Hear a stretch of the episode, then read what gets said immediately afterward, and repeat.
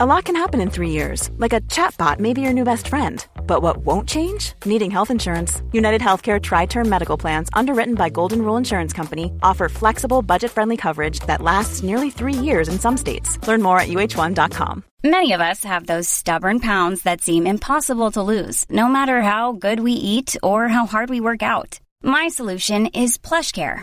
PlushCare is a leading telehealth provider with doctors who are there for you day and night to partner with you in your weight loss journey. They can prescribe F D A-approved weight loss medications like Wegovy and Zepbound for those who qualify. Plus, they accept most insurance plans. To get started, visit plushcare.com slash weight loss. That's plushcare.com slash weight loss.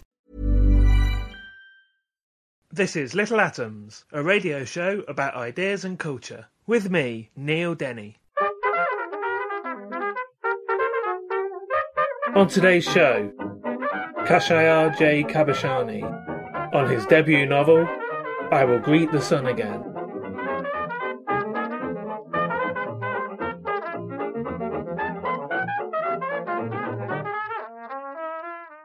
Khashayar J. Khabushani was born in Van Nuys, Los Angeles in nineteen ninety-two. During his childhood, he spent time in Iran and was later raised in the United States. He graduated from the M F A Creative Writing Program at Columbia University and currently lives in California. And his first novel, I Will Greet the Sun Again, is what we're talking about today. Kash, welcome to Little Atoms. Thank you so much for having me, Neil. First of all, can you tell me how you would describe the novel?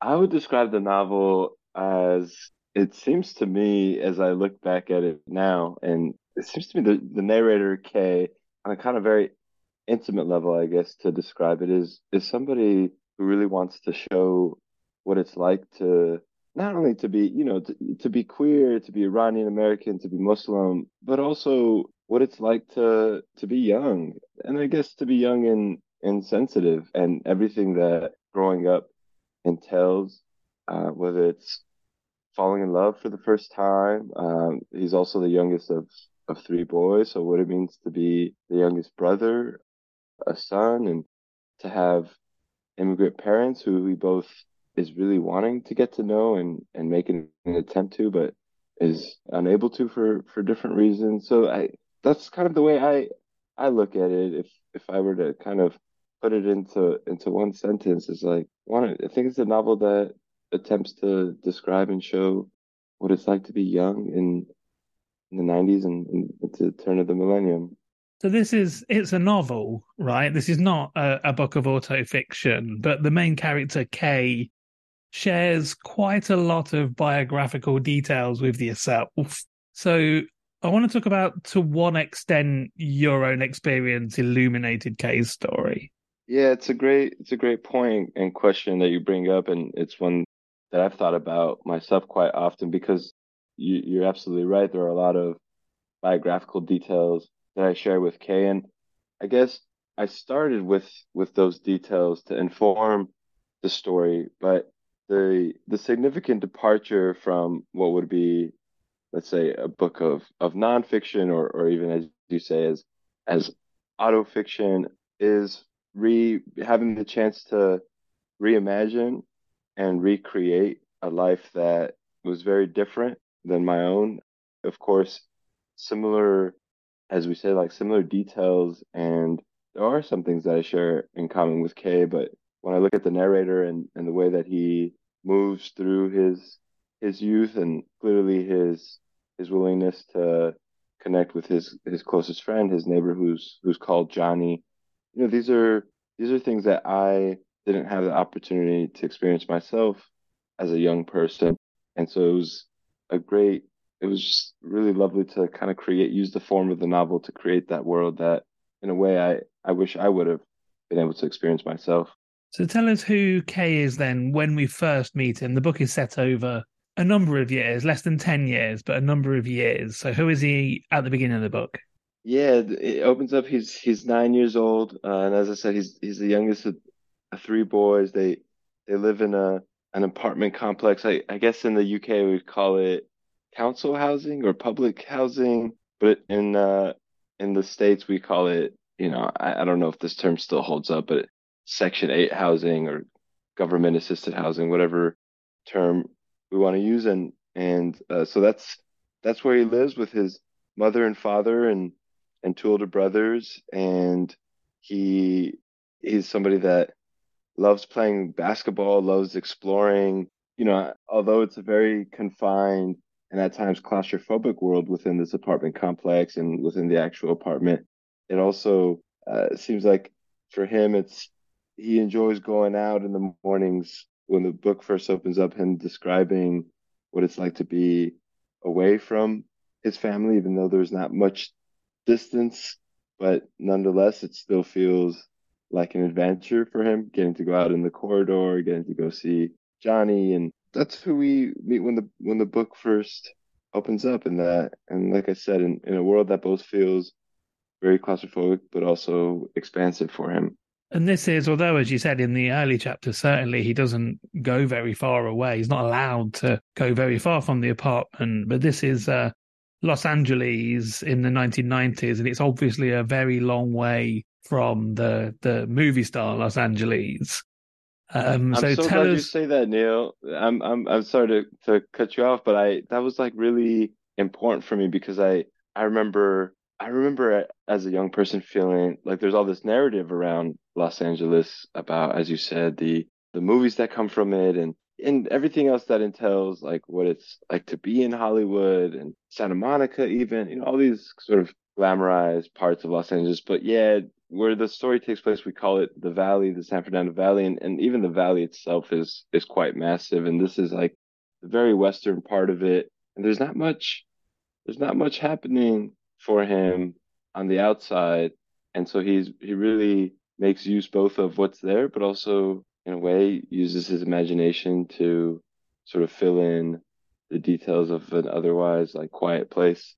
And his friends, you mentioned Johnny, and we'll come back to the, the other family members in a minute, but just while we're talking about the particular area, to what extent are, like, you know, his friends Johnny and Christian sort of representative of the people that would live in one of these, you know, housing projects or this particular area of the valley? Yeah, I am amazed at the uh, at the diversity that existed within and continues to exist in a space like that in Los Angeles. It seems to be predominantly immigrant families, Mexican-American families, Korean-American, Chinese-American, Puerto Rican-American. You know, Puerto Ricans are technically American, but it, to me, that was really important to to show and, and include, because it's also, although Kay and his brothers are Iranian-American, I think there are a lot of similarities that Christian, Johnny, and, and Kay and, and his brothers share, even though their parents are coming from,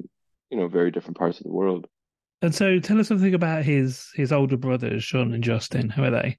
Yeah, Sean and Justin, uh, I, I guess Kay and, and Sean really relate um, mostly with with basketball. Uh, Sean is really somebody that devotes himself to the game. And when I look at Sean and think of him as a character, I, I see him as somebody who uses basketball as a, as a vehicle, as a portal to not just cope with, but find a place for himself. You know, they have a, they share a very complicated, at times tender, but violent and, and abusive father, and a mother who's working and putting herself through school and isn't really available for the boy. So so I, I see Sean as, as the older brother that kind of is encouraging Kay by example of, like, you know, we can find a way out of this. And, and for Sean, that way is is basketball. And, and Justin, I think the similarities that he and Kay share, Justin also has a deep sensitivity and not just an awareness of the issues that are going on in their lives, but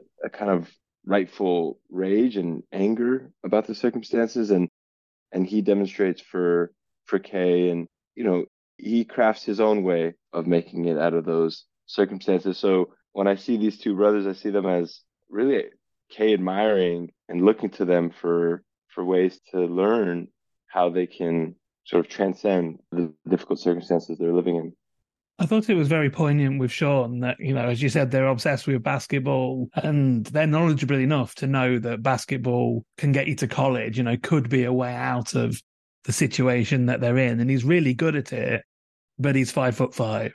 Yeah, yeah, yeah. That was that was something that really amazed me, is this person who yeah, doesn't have, I guess, what we would call like the natural talents, one of those being at a very important natural talent being height. But there is, there's a particular scene where Sean plays, has a pickup game with, uh, here in the States, we'd, we'd call somebody who's like on their way to playing at a, a very elite college and possibly on their way to making it to professional basketball. When they're graduating high school, there's this class where they're called the, the All-American team. And there's a moment in the book where Sean, playing one-on-one against a player who's been chosen for the All-American team, he, Sean beats this basketball player. And, and for Kay to observe that and watch that, despite Sean's uh, stature and, and, and height, I think was like this really celebratory moment for Kay to see like, okay, maybe he's, maybe my brother's not going to make it all the way, and yet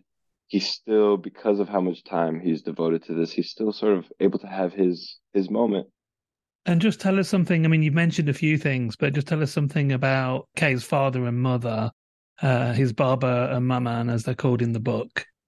Yeah, Baba, you know, one of the one of the challenges, and, you know, because the, the novel is written not only from the point of view of, of a young person, but it's all told in the present tense. And so me as the writer, there are certain things that I understood about Baba, his his past both in Iran, but but coming to the States as a as an engineering student, studying in New York, and seemingly having a whole life before marrying Maman, going back to Iran and, and marrying Maman. And and so I guess the reader is learning about Baba as Kay is learning certain things about him. And Baba falls into addiction and, and gambling in, in particular, and also refuses to work, um, which brings up all kinds of complications, of course. And Maman is is quite younger than than her husband. She she has these three boys and is is a young mother. And and I think at one point in the novel, Kay kind of mentions how there are moments where he sees Maman more as an, an older sister rather than a mother. And and I think that sort of insight really encapsulate encapsulates her character, in the sense that, like, I remember a friend sort of remarked that in a way it's this novel also speaks to her own coming of age, and and I think that's very apt. I think Maman is, especially being in a new in a foreign country, being in America, um, having to look after three boys, but also like learning things about herself and what it means to have left Iran. And Kay doesn't explicitly share this, but as as the writer and the reader, what we understand is like this is post the nineteen seventy-nine revolution. This is following the hostage crisis that happened in Tehran, and you know, these are all factors that may not come to the surface in this book, but are informing particularly Maman and Baba's characters. Hiring for your small business? If you're not looking for professionals on LinkedIn, you're looking in the wrong place. That's like looking for your car keys in a fish tank. LinkedIn helps you hire professionals you can't find anywhere else, even those who aren't actively searching for a new job but might be open to the perfect role. In a given month, over seventy percent of LinkedIn users don't even visit other leading job sites. So start looking in the right place. With LinkedIn, you can hire professionals like a professional. Post your free job on linkedin dot com slash people today. Burrow's furniture is built for the way you live. From ensuring easy assembly and disassembly to honoring highly requested new colors for their award-winning seating, they always have their customers in mind. Their modular seating is made out of durable materials to last and grow with you. And with Burrow, you always get fast, free shipping. Get up to sixty percent off during Burrow's Memorial Day sale at burrow dot com slash A cast. That's burrow dot com slash A cast. burrow dot com slash A cast. Millions of people have lost weight with personalized plans from Noom. Like Evan, who can't stand salads and still lost fifty pounds. Salads generally for most people are the easy button, right? For me, that wasn't an option. I never really was a salad guy. That's just not who I am. But Noom worked for me. Get your personalized plan today at noom dot com. Real Noom user compensated to provide their story. In four weeks, the typical Noom user can expect to lose one to two pounds per week. Individual results may vary.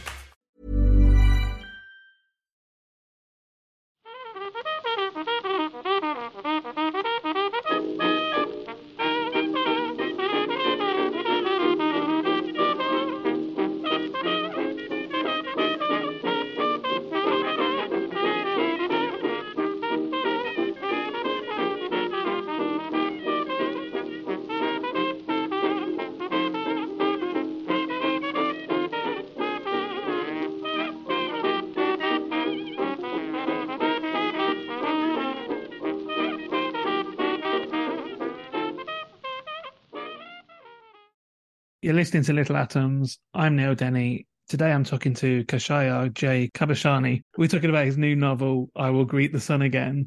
And Kash, at a certain point in the novel, um, Babar takes the three boys back to Iran. Tell us something about why.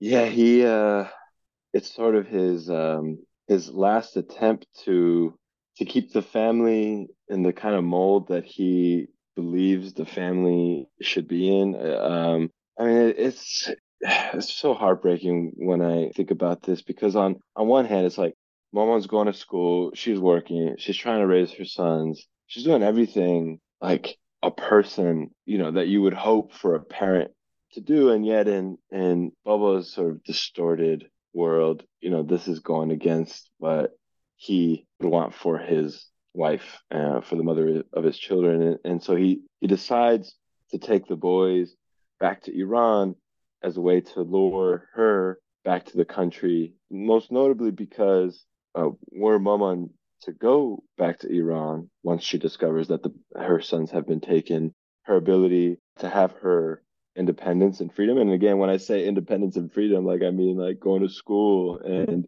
and working, that would be would be taken from her. And I think in Baba's mind, he sees it as an opportunity to really exert the kind of control that he wants uh, over his family. What are your own memories of spending time in Iran when you were young?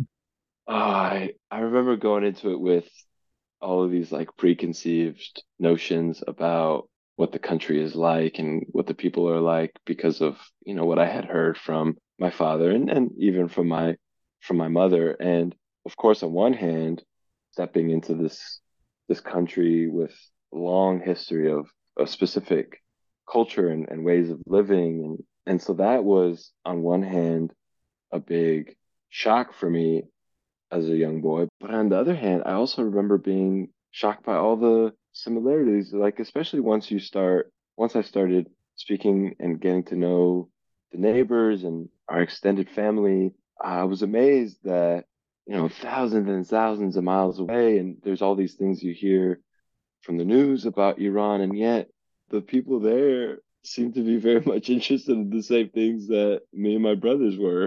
That was the thing that really stuck out to me the most, is like, I guess it was a big lesson that regardless of where you go in the world, the flavors of it and, and the colors and all that might look differently. But at the end of the day, like, youth is going to be youth. Obviously, this story is, uh, I guess, a queer coming out story for Kay. But we also see the older generation existing in, obviously, in post-revolutionary Iran.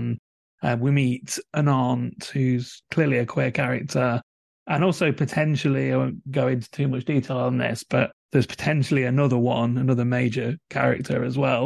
And so I guess we could talk about what the situation would have been like for, for Kale, the aunt, back in post-revolutionary Iran.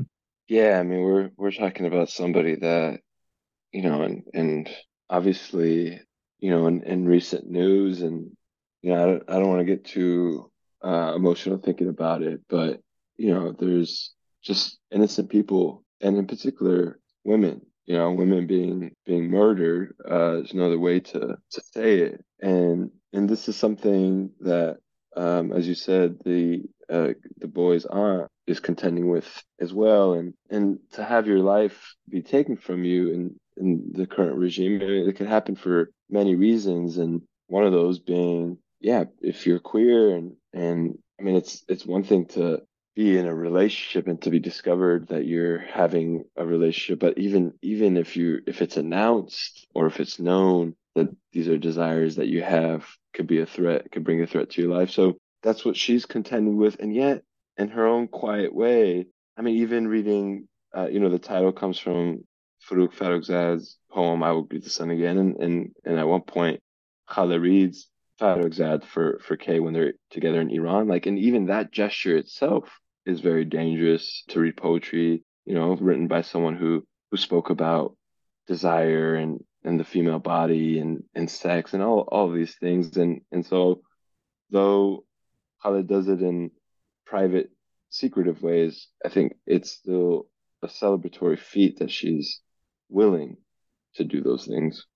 And we also get to see Kay's experience of post nine eleven U S A. So again, I'm going to ask you to tell us what you remember of the um, late two thousand one.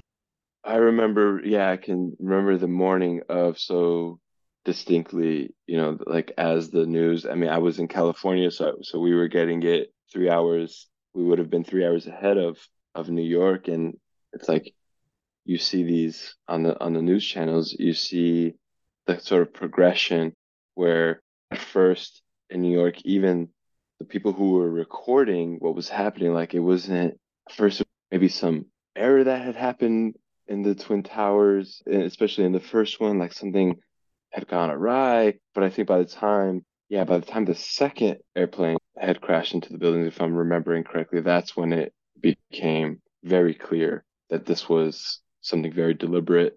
And and then going and being dropped off at school that morning, and, and there being a school-wide assembly and the principal explaining to us what was going on.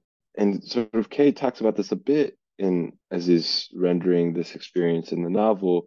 But even me, I, I remember, like, back to your question about the the kinds of people I, I grew up with and the, the experiences, often difficult experiences that myself and, and my closest friends were having. Like, I, I just remember being, in a way that when COVID nineteen came and lockdown came, I, I bring that up because similarly to nine eleven, it had felt like obviously nothing on that kind of massive scale had happened in my personal life, where so many people and so many lives were were taken. But in a way, I it sounds crazy, but I remember even as a young person, like not really being shocked. It just seemed like destruction was something that had been kind of coded into my body, and and not just me, but even even some of my friends around me. It was like, yeah, this is, I don't know, it sounds kind of bleak, but it was just like, yeah, this is what this is what happens. Um, this is like yet another example of of the destruction that can happen in our lives. It finishes off. Can I get you to read us a bit? Yeah, um, it's a it's a few pages. I hope that's okay. And and you speak to earlier. You mentioned Kay's sort of coming out, and I wanted to read a chapter where he, for the first time, acts on his desire for for Johnny, and it seems like a really important uh, important chapter. So here it is. My feet reach the bottom, and I start to walk toward Johnny, my body moving close, slowly, waiting in the water. He's sitting by the civil rail that drops into the pool, his knees tucked into his chest. And as I get closer, he slides over, making room for me on the steps. The heavy swoosh of the water pushes up his trunks, showing the beginning of his thighs where his skin is a little lighter. Over there in the deep end, Christian and Sean are jumping in and climbing back out, using the smack of their bodies to churn out waves. The water laps onto our stomachs. I watch as the thick black hairs on Johnny's shins brush underneath, wishing that one day my legs would look like his. With the sun almost gone now, the chill of dusk settles into our skin, our bodies rattling and legs drifting, knees gently rocking and then touching where Johnny keeps them pressed against mine. Quiet. Strings like red confetti are scattered in the white of his eyes. I can feel their sting in my own. You shouldn't open them underwater, I say. He lifts his hand and scratches and rubs at his eyelids, as if that'll make the red go away. Let's get out, I tell him. It's getting cold. Johnny moves the back of his body up the steps, and I do the same, both of us leaning with our palms on the concrete edge. I let my hands flatten into the chill puddles of water, my fingers stretching and inching toward his. We finally bought a PlayStation, I tell Johnny. I say that he should come over. He chuckles. To play video games? Plus, I tell him, picking at the loose fabric on my shorts. My mom isn't home. As he stands up, I do the same. And we don't dry ourselves because we didn't bring towels. We never do. Sean and Christian are watching as we leave through the pool's rusted pink gate. Come over after you guys are done, Johnny shouts. We'll be chilling here, Christian says. Sean nods his head at me, smiles as he lands another cannonball into the pool, the biggest splash he's made yet so that the water reaches us through the gate. Johnny is laughing. How does your brother get his tiny-ass body to make such a massive splash? Once we're alone, walking toward the apartment, it's hard to know what to say. If Christian were here with us, he'd do the talking. Would probably even laugh if he saw how quiet I'm being. So I searched through my mind, looking for a story I can bring back from those nights by the staircase. But wouldn't Johnny know that I'm just stealing lines, pretending they're mine? I lead us through the same hallway we've wandered through so many times before. And though I know this place, and for years it's been home, now it's different and new. The corridors that have always felt too long or shorter, as if I've become bigger. The thin lines of yellow running along the cracked stucco walls, feeling sharper against my fingertips. Once we're inside, I show them our PlayStation and put in the one game we own, Need for Speed. I wait for it to load, both of us sitting on my bed, staring at the screen. My legs are shaking. I give Johnny the line I've practiced from before, planning it for an afternoon like this one, after swimming, knowing Mama isn't home, knowing she won't be for a while and that Justin is out with his friends. Think I'm going to go take a bath before we start, I tell Johnny. Get this nasty smell of chlorine off me. I'll be here, he says, without looking up.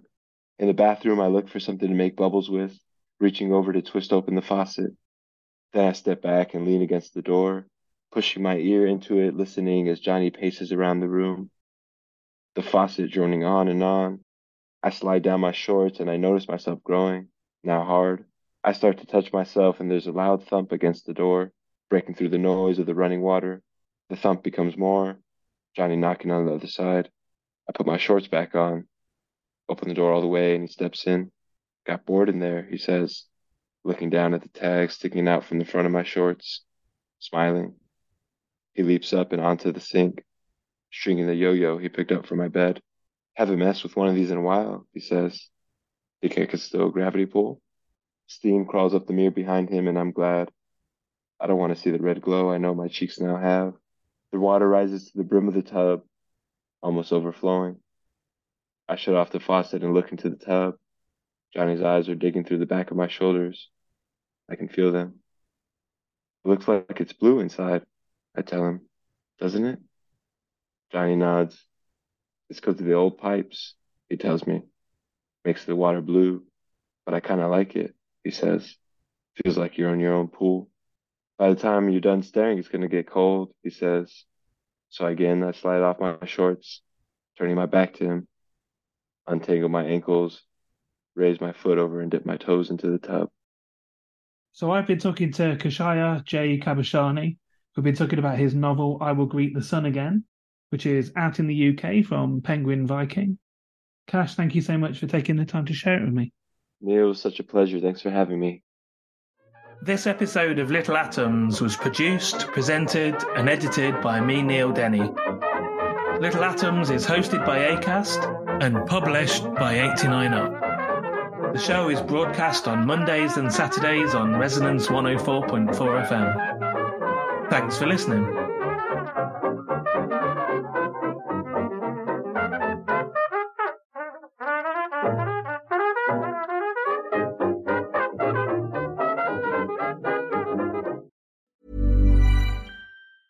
Planning for your next trip?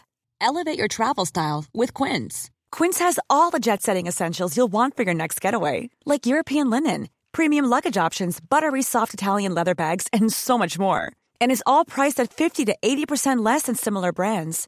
Plus, Quince only works with factories that use safe and ethical manufacturing practices. Pack your bags with high-quality essentials you'll be wearing for vacations to come with Quince. Go to quince.com slash pack for free shipping and three sixty-five day returns. Support for this podcast and the following message come from Corient. Corient provides wealth management services centered around you. They focus on exceeding your expectations and simplifying your life. Corient has been helping high achievers just like you enjoy their lives more fully, preserve their wealth, and provide for the people, causes, and communities they care about. As one of the largest integrated fee-only registered investment advisors in the U S, Corient has deeply experienced teams in twenty-three strategic locations. Corient has extensive knowledge spanning the full spectrum of planning, investing, lending, and money management disciplines. Leverage Corient's exclusive network of experts to craft custom solutions designed to help you reach your financial goals, no matter how complex they may be. Real wealth requires real solutions. For more information, connect with a wealth advisor today at corient dot com. That's C O R I E N T dot com. corient dot com.